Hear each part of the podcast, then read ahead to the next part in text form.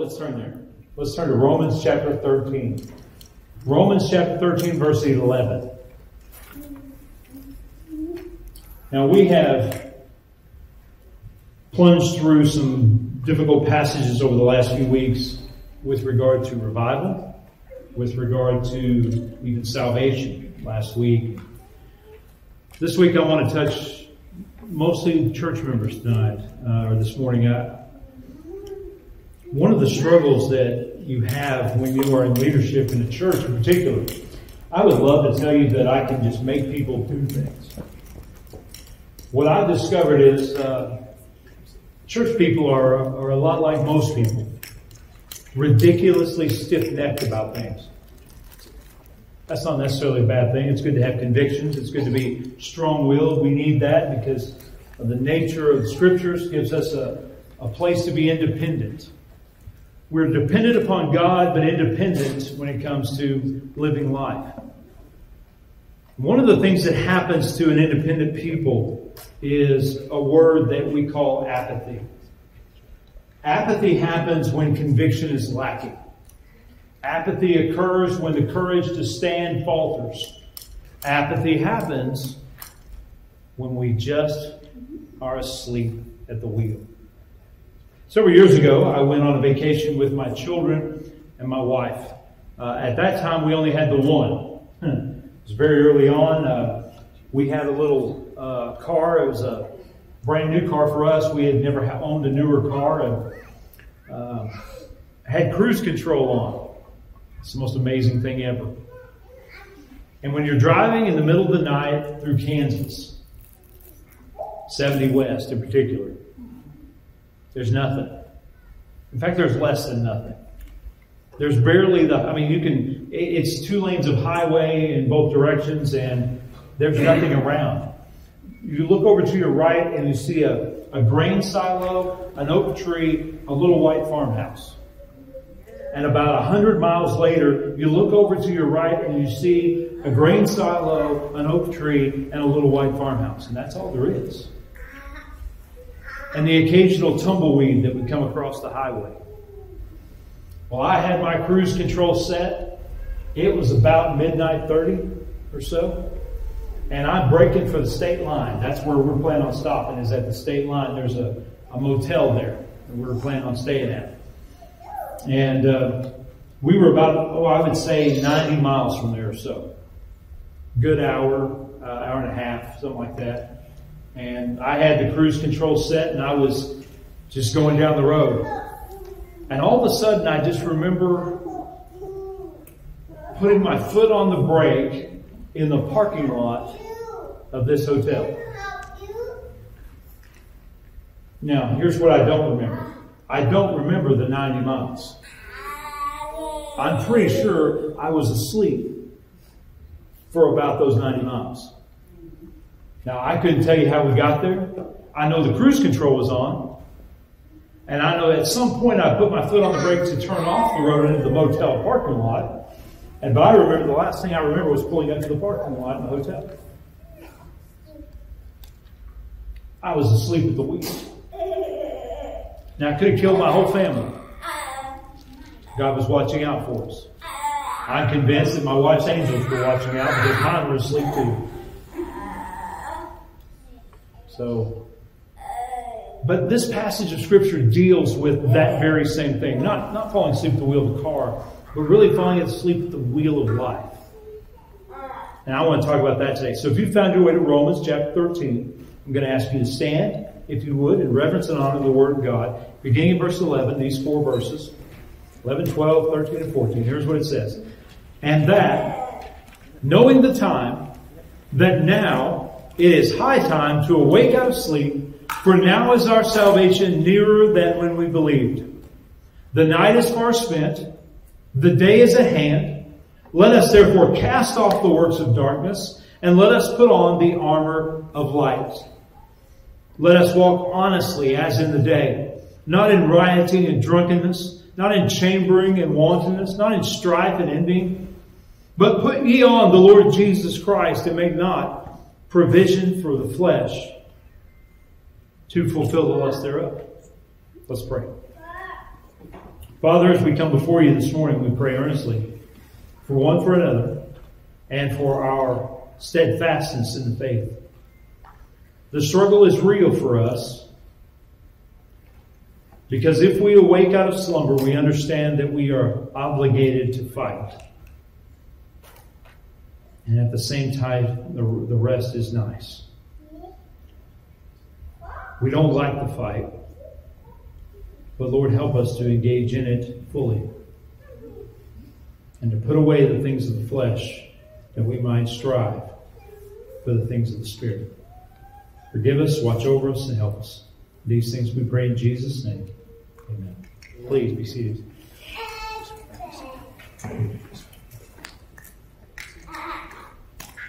So this morning, I've entitled the uh, sermon and my forgiveness. Uh, I asked you for forgiveness, Eric. I didn't put that copy of that over on.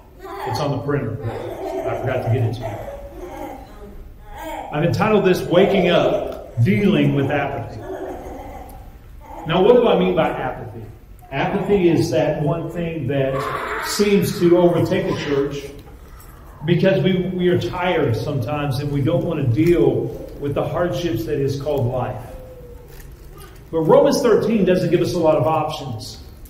Paul, writing to the church at Rome, reminds them, after speaking to them extensively on how to respond to a government that is corrupt, how to respond to a government that is hard on Christians in particular, which really doesn't make sense if you understand the pantheon of gods that, that Rome had at the time. Christianity shouldn't have been a big deal to them. What makes it a big deal is that God is going to hold us personally responsible for how we respond to His Christ. That's why they hated Christianity. Because it requires us to be a participator, not just someone who sits on the sidelines. So I want to talk to you about waking up and dealing with apathy. Apathy and lethargy are problems that often afflict the people of God. Many Christians simply go through the motions. Many churches exist, but with little zeal or progress. And such, such were problems in the early church, too. The New Testament is replete with those happenings. Let's take just a couple of examples here. Turn with me to the church, uh, or to the book of Revelation, chapter 2, beginning in verse 1. This is the church at Ephesus. The very first service uh, that I preached here, I preached a sermon called uh, uh, Missing, uh, it's, it's, called Loving the Church Missing the Christ or something like that. I, I forget the name of it exactly, but it was on this passage of Scripture. And I always preach it firstly in a church when I go to it for the first time because it really sets the tone and you can figure out the mood of the church by that sermon. Here's what that passage says. This is Revelation chapter 2, verse 1. It says, Unto the angel of the church at Ephesus write, These things saith he that holdeth the seven stars in his right hand, who work, walketh in the midst of the seven golden candlesticks. I know thy works, and thy labor, and thy patience, and how thou canst not bear them which are evil. And thou hast tried them which say they are, are, are apostles and are not, and hast found them liars, and hast borne uh, and has patience, and for my name's sake has labored and has not fainted. Now, if I stop there in those first three verses, the Lord Jesus Christ is giving this church a lot of praise. They're doing some of the greatest works. They're out there, they're fighting back against evil, they're doing the works that they should be doing. But there is a there is something that happens between verse 3 and verse 4 where here's where Jesus says, nevertheless. Now that's a that's a transition word. And that word basically is saying, I know these things that you've done. I know how you've labored, how you've had patience. I know all the things that you've done. But nevertheless, I have somewhat against thee, he says. Here's what he says. Because thou hast left thy first love. Left thy first love. Remember, therefore, from whence thou art fallen, and repent, and do the first works, or else I will come unto thee quickly and remove thy candlestick out of the pla- out of his place, except thou repent. Now here's here's what's happened. The church at Ephesus is doing the right things. They're they're going through the motions to do the right things in the world where they live. The problem is, is they've lost their first love. Their first love ought to be Jesus and Him crucified. They've forgotten that. They've forgotten that thing called grace. They've forgotten that thing called love wherewith they were first established. It's easy to get caught up. I believe Ephesus was a great church, but they had fallen into legalism. Because legalism is the state of affairs you find yourself in when you're doing what the Bible says, but you, you don't have any compassion behind it. You lose that. And I believe that's where the church at Ephesus was.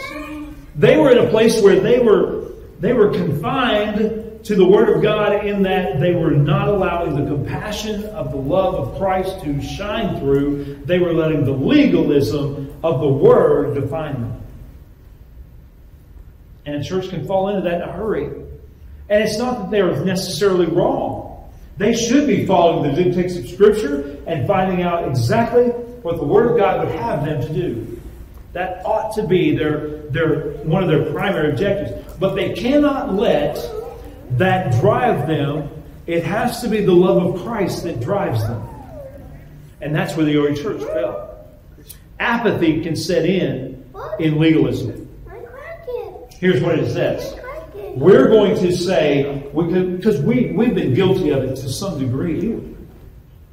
When I first came here, there was no structure in the church at all. Uh, we, we struggled with uh, really how we were going to define and deal with things. So we set up a, a, constitution of bylaws and we, we set up some parameters and we found in Scripture some details that we could kind of build it around and, and hang meat on it, so to speak, and just firm it up. And we did that. And then I began to set in to teach from the book of Ephesians in particular about the love of Christ if you have just the legalistic view where, where it's only a bunch of rules and there is no compassion, no flex, if you will, that's what love is, by the way.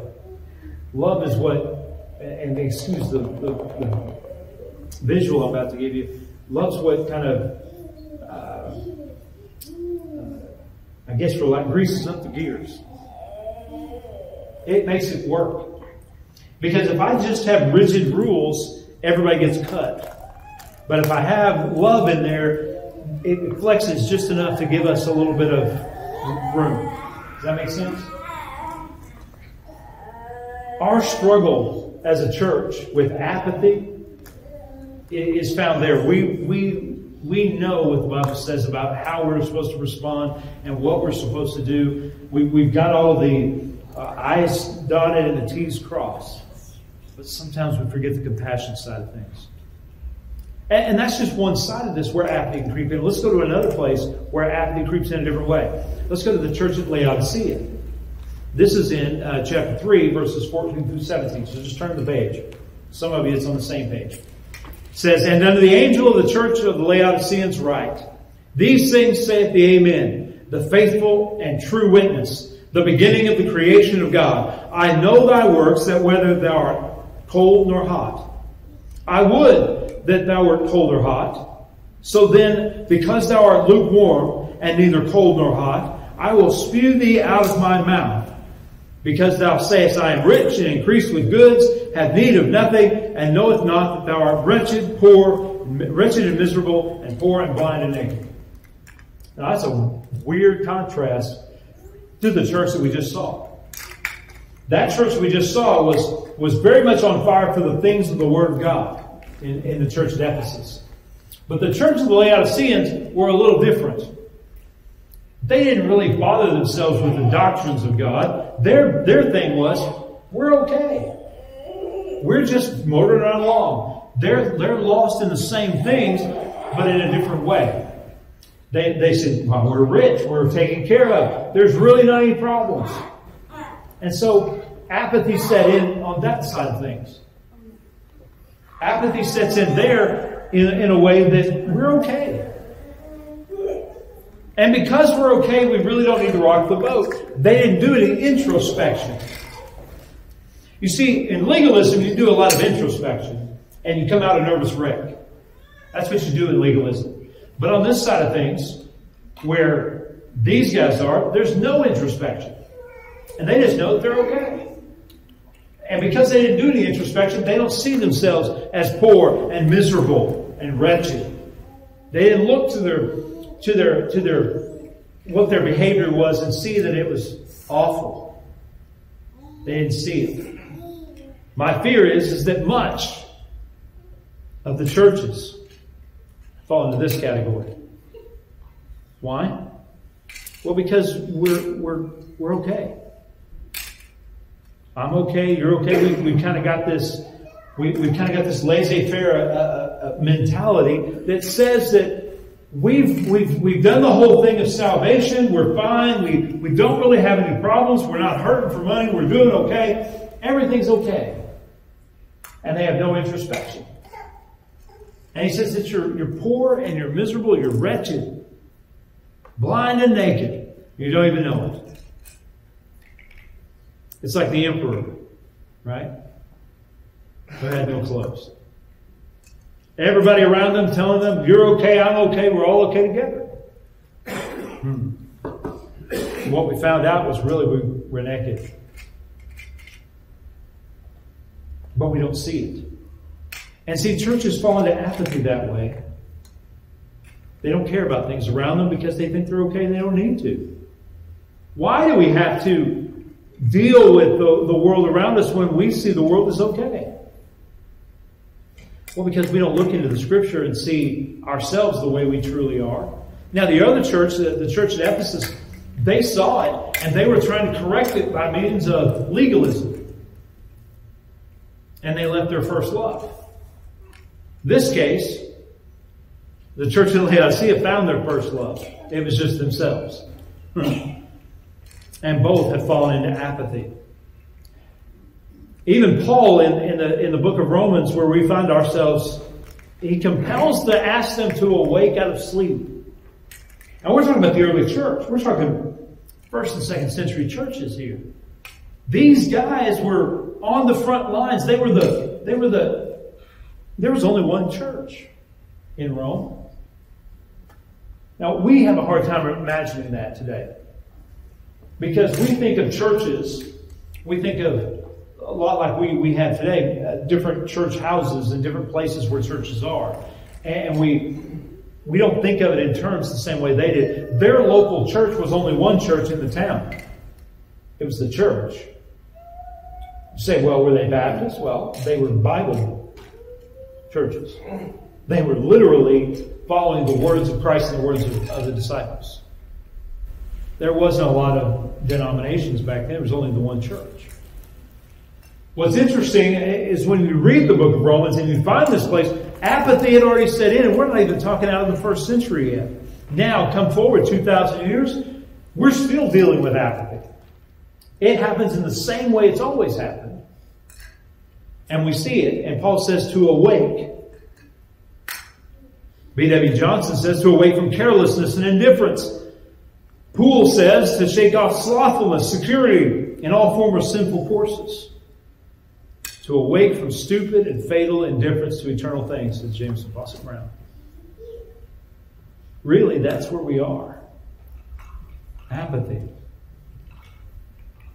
Plato once said this about politics. He said, The penalty that good men pay for not being interested in politics is to be governed by men worse than themselves. Now, what does that mean? Well, here's what happens. When we don't pay attention to the things around us, we are apt to be governed by those who are worse than us because we let them in. And it's no different in the church house. Here's what happens in, in the church house a lot of times. You will get people who are interested in putting forth their own agendas and making sure that those agendas are what, what happens in the church. And people, because of their apathy, allow them to come on and do that. Hence, you get churches that are divided. Hence, you get churches that are following after the dictates of men rather than the dictates of Scripture. You get churches like the Laodiceans. I've been in churches, my, myself, I've, I've pastored churches where the pastor really wasn't the leader of the church. It was formed by some committee of deacons or one or two men in the church who kind of run roughshod over everything else.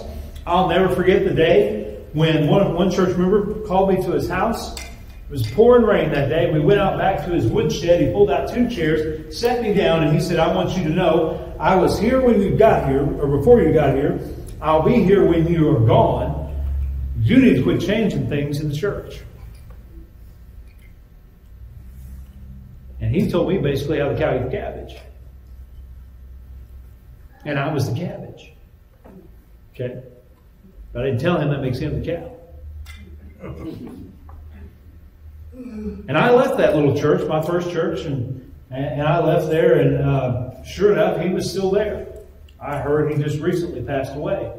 Uh, but that little church was never intended to grow.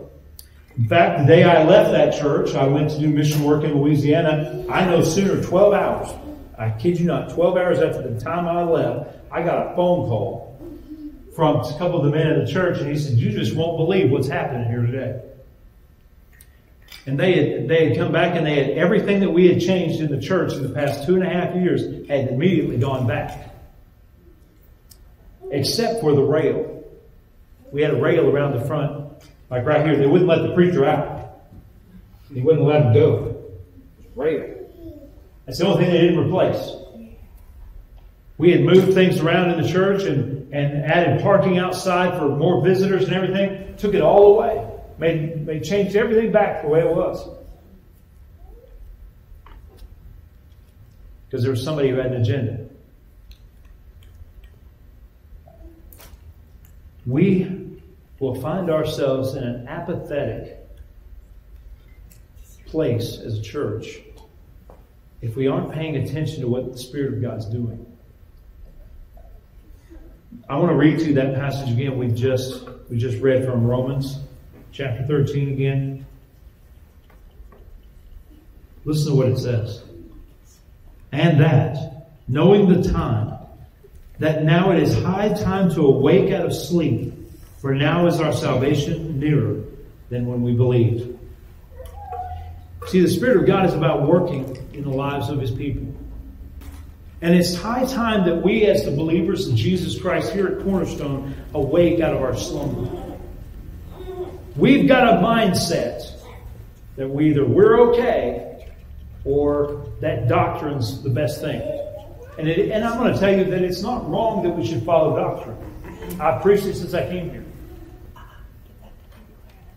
But if we allow doctrine to dictate, we'll lose the love of Christ. And if we go the other way and just say, well, everything's fine and we're not paying attention to doctrine, we fall into apathy on that side of it too. There's a story out about a, lady named Rosina Hernandez. She attended a concert, a rock concert, when she was young, and she, when she got there, there was a man who was brutally beaten by another man in the crowd. And no one stepped in. No one stepped in on behalf of the man who was being beaten. He died the next day as a result of the beating. Years later, Rosina saw another catastrophe happen. A car driving by, driving in the rain ahead of her suddenly skidded and plunged into Biscayne Bay. She saw the car go nosedive right off into the water. And out of the side, she saw the woman who was driving the car uh, come out. And the lady would scream for help her husband was trapped in the car and couldn't get out. Well, this time she wasn't going to be just a bystander. She wasn't going to just let something happen and her not do anything. She had made up her mind she was going to be actively a part. So she dove off into the water. And she was down there, she couldn't get the door open. She was screaming for help to those who were looking upon, uh, up at or down at her from the bridge. Screaming at them, cursing at them, anything to get their attention. She was pounding on the back window, trying to break it out, and couldn't. Finally, one man jumped in, and then another man, and then another man. And, and at the last second, they pulled the man out to safety. She had made up her mind she wasn't going to be inactive, but active. She was going to be a part to help the situation. My question is, is to us, is are we going to be like that? I want to give you two things today. Just two. Two questions. First question, why we need to wake up.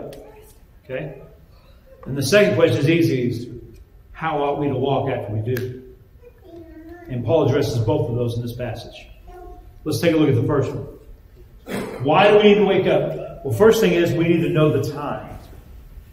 Knowing the nature of time. Time is short, time is fleeting. It moves fast. Just the other day, I woke up and uh, I, I suddenly realized that all my kids had grown up. My youngest is now old enough to vote, old enough to be called into the military service. I, I had no idea he was that old. My daughter is 21 years old, an adult in every sense of the word. My oldest son has a child. Suddenly I'm gray headed, balding. I don't even understand time is so moving so fast.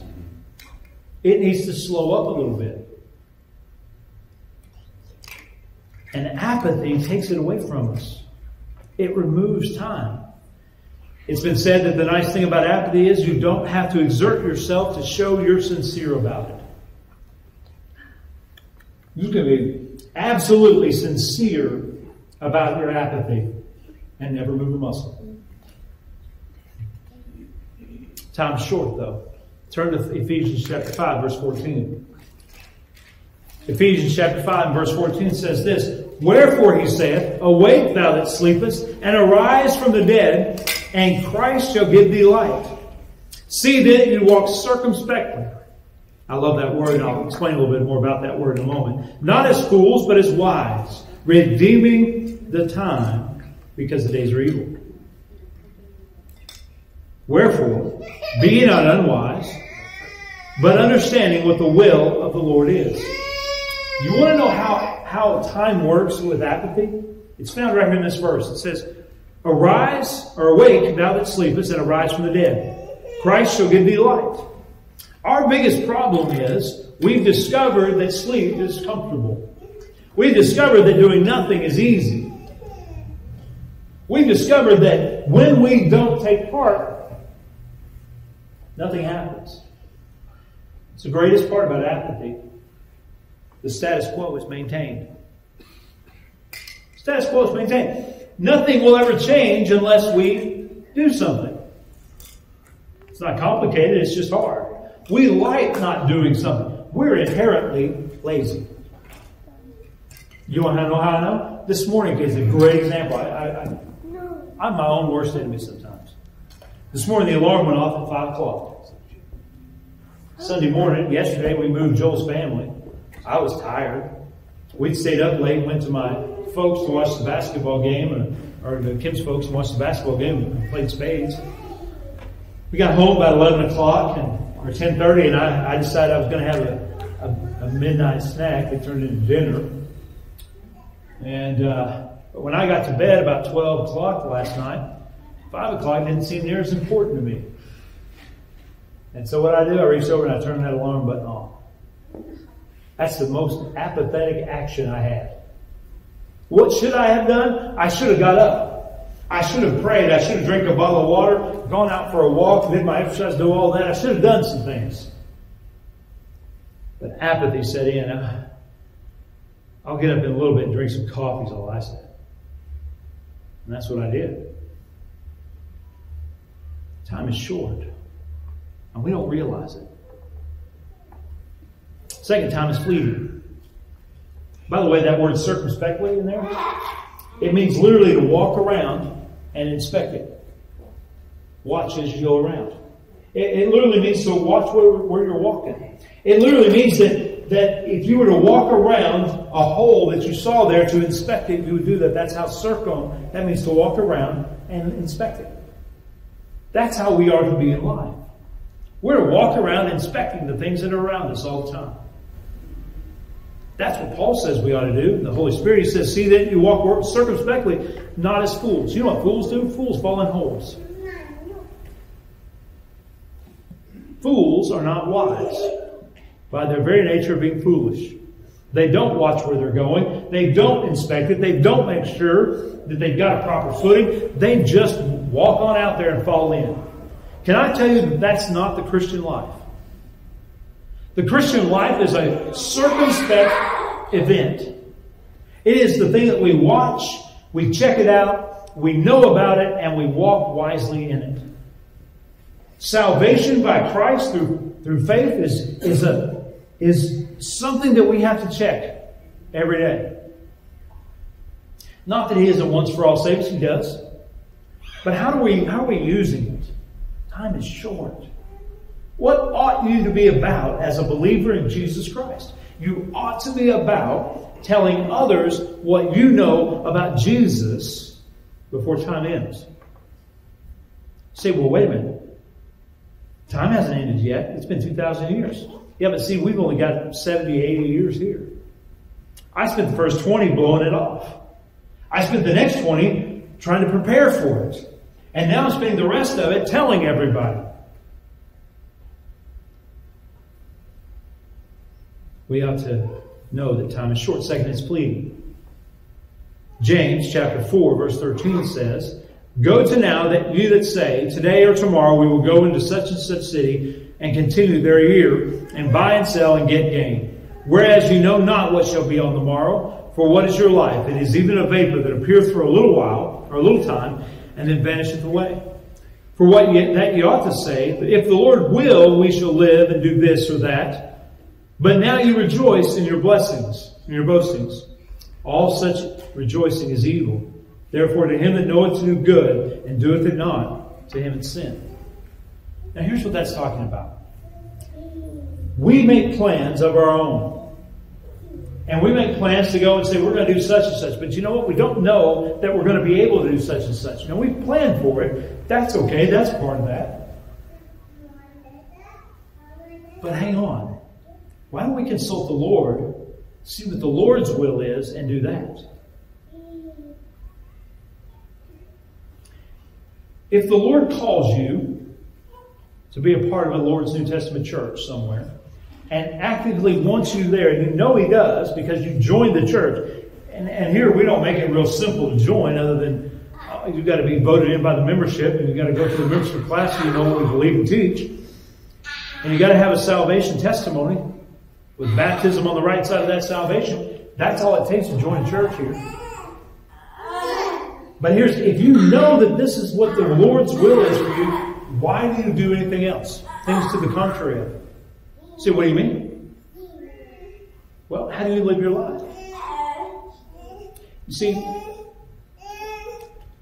used to be people who joined a, a, local New Testament church joined one that they were going to be in in the area because it takes a physical presence to be there.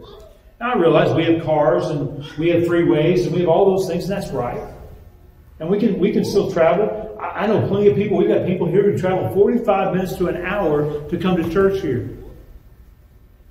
They're dedicated here. I got some people who live right down the road who can't and won't be a part of this church because it's an inconvenience to them.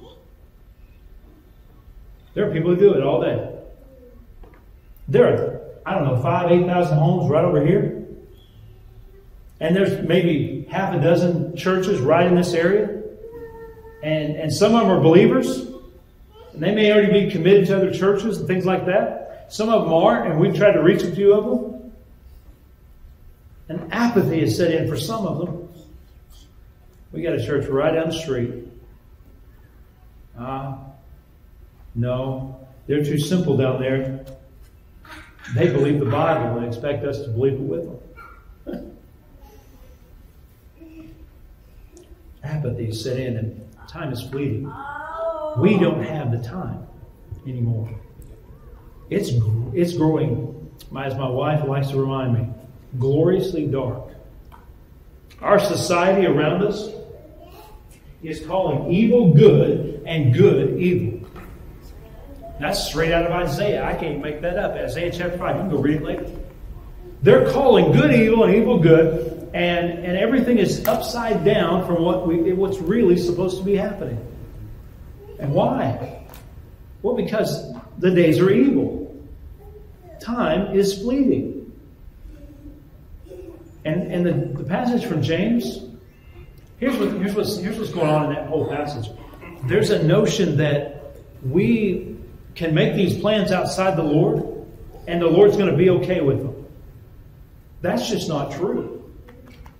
Say, well, he, he's obviously blessed it. I, I can go and do it. You know what? I used to have a dog on a chain.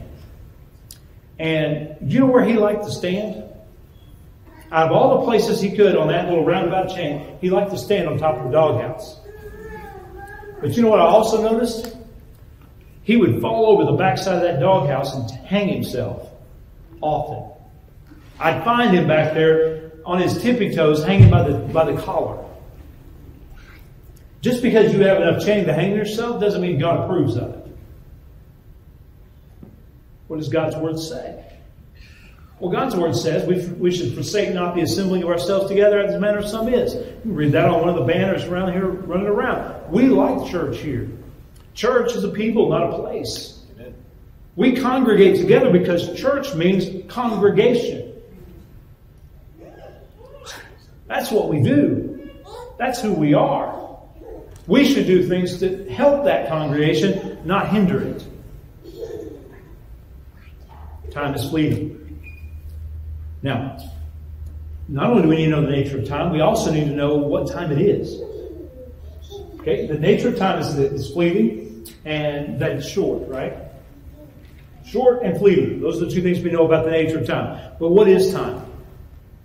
Well, time is now. We can't, we can't operate in any other space. We can't go back and operate in the time past. We can't go forward in the time future, despite what the Sci Fi Channel says. Now is the time. Matthew 7 21 says, Not everyone that saith unto me, Lord, Lord, shall enter into the kingdom of heaven, but he that doeth, doeth the will of my Father. That's present tense. See, it's, it's about doing. It's about right now. What has the Lord called you to do now? say, well, I, I believe He's called me to do this, but I can't do it yet. I got to take care of my family. I got to do this. Can I tell you? If I would have waited to do the things of the Lord's will until my family was gone, it would be just now I would be start preaching. And I would have waited 20 years too long. The Lord called me to do work for Him back way back when. Probably called me sooner than that, but I was too consumed with self and I didn't want to deal with it. I didn't realize what time it was. I didn't realize how little time I'd have, how short it was. I didn't realize how fast it went out from me. Now's the time. say, what do I do, preacher? I said, well, get involved. Find something that the Lord is involved with and get to it. Some of the men came to me the other day, or back a few weeks ago, and said, we, we want to do something. We, we think the Lord's calling us to start a Bible study in our, in our apartment group as Eric and Mike. I said, Well, what are you waiting on? Get after it. If the Lord's calling you to do it, guess what? Get started. No time like the present. By the way, the rest of that passage I just read, many will say to me in that day, verse 22, Lord, Lord, have we not prophesied in thy name, and in thy name cast out devils, and in thy name done many wonderful works? Then I will profess unto them, I never knew you. Depart from me, you that work iniquity. Why the rest of it? Because you need to understand there's a right way of doing things and a wrong way of doing things. I'll give you a great example in the, in the cultural world we live in. There are a lot of what we call parachurch organizations out there. They work alongside churches. But what's happened over the years is we've allowed them to, to come out from under the authority of the church and it becomes like church. So people will say, well, I'm involved in such and such ministry. Well, wait a second. Does that ministry involve a local church? Is it a, under that church's authority and is it going out from that church? Well, no, but they're doing a good work. Great. There's a lot of people doing a lot of good work out there. A lot of people doing a lot of good things out there.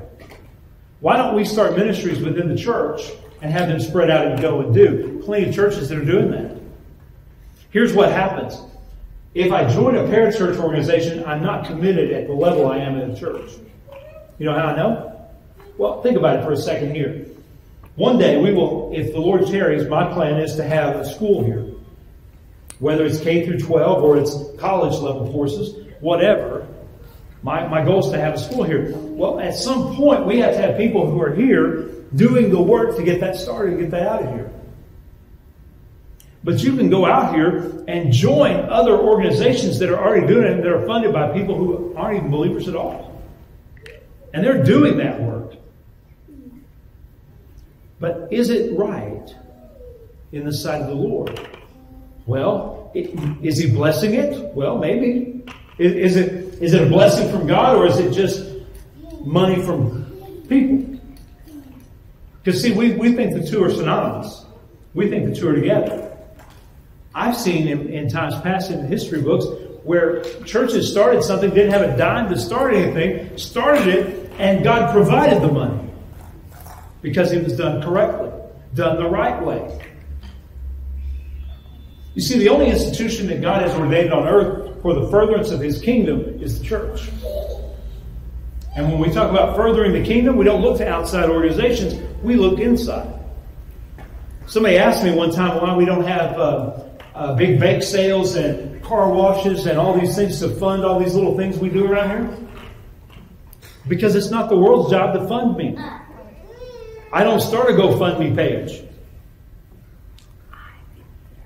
We do it. It's internal.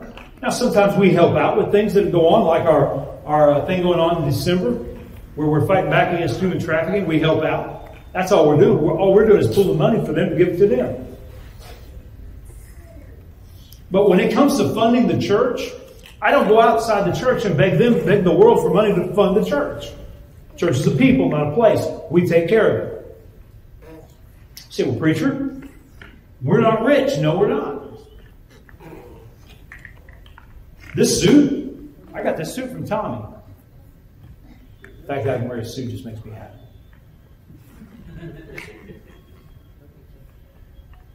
But here's the thing we're not wealthy here, but someday the Lord may bless us with wealth. And we better be ready to scale up when He is. Because there was a time when this church, when I first knew about this church, and it first started here, they had college here. That's what that whole wing on that back of the building was for, was for the college. And they had plans to, to make it bigger. It was Northwest Arkansas Bible College here. Had plans for it. I looked to see that again because Brother Larry was the mentor to me. He started that. But he didn't have a dime either. He had he eventually had a couple people who became wealthy and, and kind of helped out and pushed forward towards it. Here's the thing apathy, though, will set us back. Poor people can be apathetic as well as rich people. Uh, no amen on that one, I see. That's okay. I'll say it again. Poor people can be apathetic just as well as rich people. The reason why they can be is because it doesn't require you to do anything. Say, preacher, we don't have money for that. I know. Why don't you pray and ask the Lord to bless it? Don't you pray and see if the Lord will ask you to help out and get started?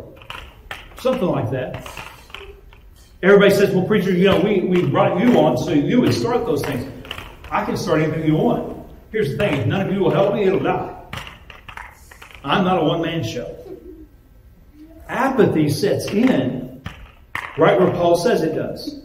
We need to awake out of our slumber. Verse 12 The night is far spent, the day is at hand. Let us therefore cast off the works of, of darkness. I gotta get my glasses because the print's getting small all of a sudden. And let us put on the armor of light. Now there it is. It means that we're going to have to get, get busy and do something. We're to do one thing first cast off darkness, cast off the works of flesh, and then put on the armor of light. We've been asleep too long. It's like waking up in the morning. I have on the side of my dresser, I've got a tall chest of drawers. I've got the two little hooks. One set is my breeches I wear for the day. The other set is my, my workout clothes. I get up and I take off my night clothes and I put on my day clothes to do something. You have to take off the night clothes because you want. If you don't, you're not going to get anything accomplished. I, my look. Everybody loves to lay around in their sweatpants. Now, I'm about to about to step on your toes. But tell me what happens when you get dressed for the day and make your way out of the house to do work. There's something that happens. Work gets accomplished. And it's high time we awoke, changed out of our night clothes, and put on our clothes that we need today. Hey, my granddaughter just disconnected my microphone. Yes, we're still awake. Yep. And so here it is for us. Here it is. The point at contention. The point where we need to wake up and now do something. That groggy feeling you have in the morning, shake it off and put on, wash your face and get cleaned up and get out and do something. Apathy sets in otherwise. It's kind of like when, uh, and I hate to use it, but here it is coronavirus. What they tell us to do stay home. Stay home. Why? Well, because we don't want you out in the public and, and getting coronavirus. Okay. If you feel like you need to stay home, then you should do that because you may be susceptible to viruses or whatnot. But those of us who aren't, we need to work. We need to get back out there. And this is a great opportunity for us. Apathy sets in when we're sitting still. Church, we need to wake up. We need to know the nature of the time. Secondly, we need to know what time it is. Luke chapter 8, verse 19 says, Then came to him his mother and his brethren, and could not come at him for the press. And it was told him by certain which said, Thy mother and thy brethren stand without, desiring to see thee. He answered and said unto them, My mother and brethren are these which hear the word of God and do it. It's present time. Now, for some, it moves differently. Some of us have been saved a while and we need to get back to work. Others haven't been saved at all and they need to get saved first. 2 Corinthians 6 1 says, We then as workers together with him beseech you also that you receive not the grace of God in vain, for he saith, I have heard thee in accepted time, and in the day of salvation have I succored thee. Behold, now is the accepted time. Behold, now is the day of salvation. Some of you are wondering what God's going to do with you, but here's the thing. You haven't allowed God to do what he's going to do with you yet. I don't write the mail, I just deliver it. Some of you have been sitting on your by and by, waiting and saying, What's God going to do with me? First thing He needs to do with you is save your soul. That's where you need to start. And if you haven't been saved by the grace of God, you need to get saved. Why? Because God says He wants you saved. God says, I've seen to it that you can be saved. All you have to do is accept the free offer of salvation from Him. What Christ's work on the cross has done for you to save your soul. Can I tell you that lost people can be just as apathetic as saved people? Not going to do it. And you're not going to make me. You're exactly right. I'll never make you be saved. God doesn't even make you be saved. He just does the work for you if you'll let him. You have to let him. It takes a broken and contrite man to see his sins and be willing to let the Lord do something for him. Salvation's nearer than we know. The Bible says that the Lord's return is near. Amen. Our own death is nearer. And it's even closer than we first believed it. And we don't even see it. And then the last thing I'm going to talk to you about right here, and we'll probably do this in a two-parter, looks like. I'm only going to get through one question. Why we need to take the time? The last thing is this. The night is far spent. It's getting late. Some of you even now are saying, I'm hungry, and uh, why can't this preacher be quiet? Because I got to tell you about the night being far spent. That's what the word says, verse 12. The night is far spent, the day is at hand. Let us therefore, what does it say? Cast off the works of darkness? We won't. Some of us. 2 Corinthians 4, 5, and 6. How many times have I preached this? It says, For we preach not ourselves, but Christ the Jesus the Lord, and ourselves your servants for Jesus' sake. For God, who commanded the light to shine out of darkness, has shined in our hearts to give the light of the knowledge of the glory of God in the face of Jesus Christ. We have to preach it. How many people pass by churches like this on a Sunday morning? They don't even care. They're out there. Your neighbors, my neighbors, your cousins, my cousins, everybody's family and friends are out there. They don't go to church anywhere. They don't claim Christ anywhere in their lives. And we're standing by, and the night is far spent. Why are we not about the Father's business? Apathy. Literally, that means, by the way, far spent is to cut off. Time is cut off. It's becoming short. It hastens to a close. The end of time is coming. And for some, it'll be coming even quicker. We see the end of time for us as a church at the rapture, where the Lord is coming back for his church. But everybody else in the world sees the end of time as, as their death. And they're right in one respect. It's the end of that time when they can accept Christ. Once you pass from death into the, the next world, that ceases. But life doesn't cease just because you die. Life goes on. Now, where you spend eternity is determined on this side of that. The night is far spent for some of us. We've sat around and we've heard preaching all of our lives. There are better preachers than me out there who probably preach better sermons than this about salvation and about the need for it. Can I tell you, they've watered because you heard them preach it. And I'm telling you now that the night is far spent. We're go- it's going to come to a close. And the time when God's offer of salvation may be shut off from you. I earnestly believe that while you still draw breath, there's still an opportunity. But at the same time, when's the last time you're going to hear about salvation and never do a thing? It's up to you. The night is far spent. Ephesians chapter 5, verse 6, and I'll close this. It says, Let no man deceive you with vain words. For because of these things cometh the wrath of God upon the children of disobedience. And the warning is this Be not, therefore, partakers with them. Be not partakers with them. You're not required to be. God desires you to be a part of His work He's doing. It's high time we come out of apathy. The night is far spent. The day is at hand. Let's stand.